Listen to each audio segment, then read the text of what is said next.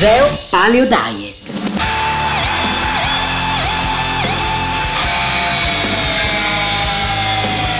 Geo Paleo Diet. La dieta del futuro viene dal passato. Salve a tutti, sono Claudio Tozzi e benvenuti a questa nuova puntata di L'alimentazione senza censura. Le diete paleo e o chetogeniche aumentano i dannosissimi chetoni. Storia di una delle leggende della medicina.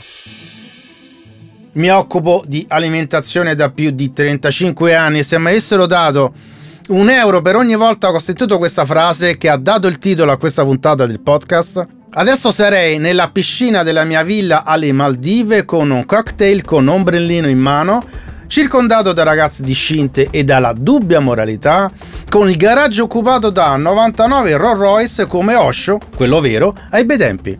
Infatti, quello dei chetoni che distruggerebbero il fegato delle persone è un vecchio cavallo di battaglia di molti medici nutrizionisti, quando appunto si parla di dieta palolitica, chetogenica o diete low carb in genere. Ovviamente non è vero nulla. Sì, ma eh, cosa sono questi chetoni? Sono tre e si chiamano aceto acetato, beta idrossibutirrato e acetone. Sono sostanze prodotte dal metabolismo dei grassi quando l'organismo non ha a disposizione il glucosio, sotto 30 grammi al giorno, pur necessitando comunque di energia. Sono sostanze assolutamente non tossiche, anzi benefiche, ma per un equivoco assurdo di più di 100 anni fa non escono fuori da questa brutta fama. Ma come è potuta nascere questa vera e propria leggenda negativa contro di loro, che non ha nessun fondamento scientifico, ma che quasi tutti tirano fuori pensando pure di fare una bella figura di fronte agli astanti? Tutto nasce negli anni 20 del Novecento, quando Benting e MacLeod proposero l'insulina iniettabile, un'ottima cosa, visto che fino ad allora chi si ammalava di diabete tipo 1 moriva nel giro di 6 mesi.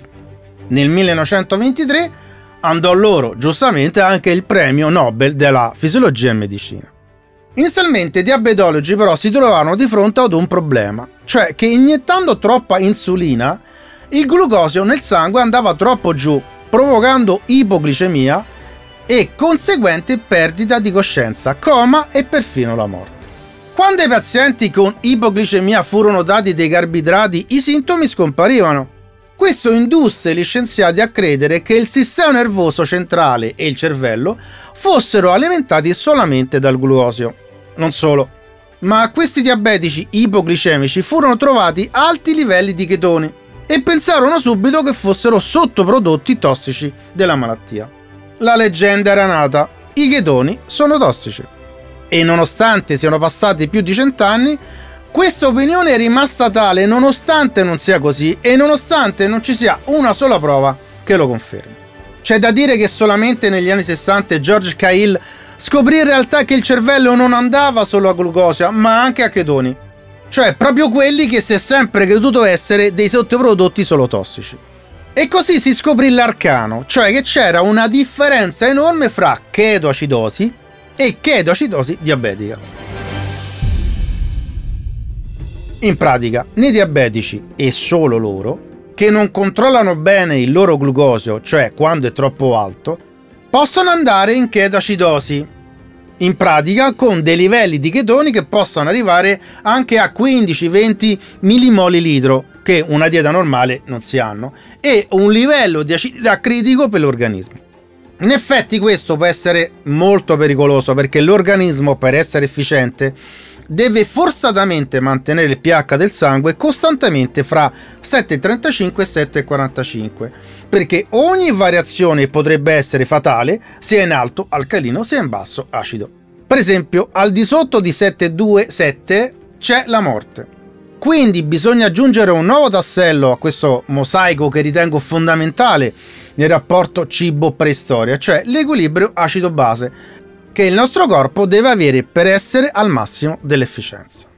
Una prospettiva sempre colpevolmente trascurata dalla nutrizione ufficiale, che invece potrebbe essere il vero anello mancante al raggiungimento della salute ottimale, della lotta all'invecchiamento e al raggiungimento della perfetta performance sportiva forma fisica. Non voglio tediarvi con complicate spiegazioni chimiche e infatti non lo farò ma sappiate che, per esempio, il nostro sangue deve avere un valore chiamato pH che è compreso fra 7,3 e 7,45. Il pH è un valore che riflette il grado di acidità o di basicità di una soluzione. La scala del pH varia da 0 a 14 con 7 che rappresenta una soluzione neutra, mentre via via che si va al di sotto del 7 la soluzione è sempre più acida, mentre al di sopra è via via più alcalina. L'organismo ha una ben precisa necessità di mantenere il pH entro limiti molto stretti, perché i metabolismi sono regolati da enzimi che a loro volta sono dipendenti dal pH. In pratica, quando ingeriamo dei cibi o dei liquidi, a seconda se siano acidi o alcalini, il nostro organismo reagisce a livello chimico per ristabilire l'equilibrio del pH non solo per il sangue, ma anche in altri organi, sia pure con valori diversi. La forma più comune di chetoacidosi è appunto la chetoacidosi diabetica, che di solito avviene nel diabete di tipo 1, ma può colpire anche il tipo 2. Nel tipo 1 il pancreas non produce insulina, mentre nel tipo 2 le cellule dell'organismo sono resistenti all'insulina e o il pancreas produce dosi insufficienti di questo ormone. L'insulina ha il ruolo di 1. Prendere il glucosio per essere utilizzato per l'energia. 2. Mantenere il metabolismo dei grassi sotto controllo.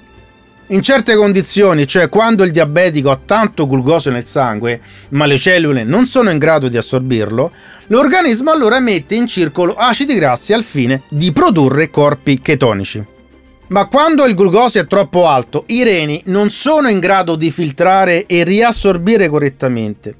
Quindi il glucosio non è correttamente filtrato, portando con sé la parte fluida del sangue e inoltre è smaltito con le urine.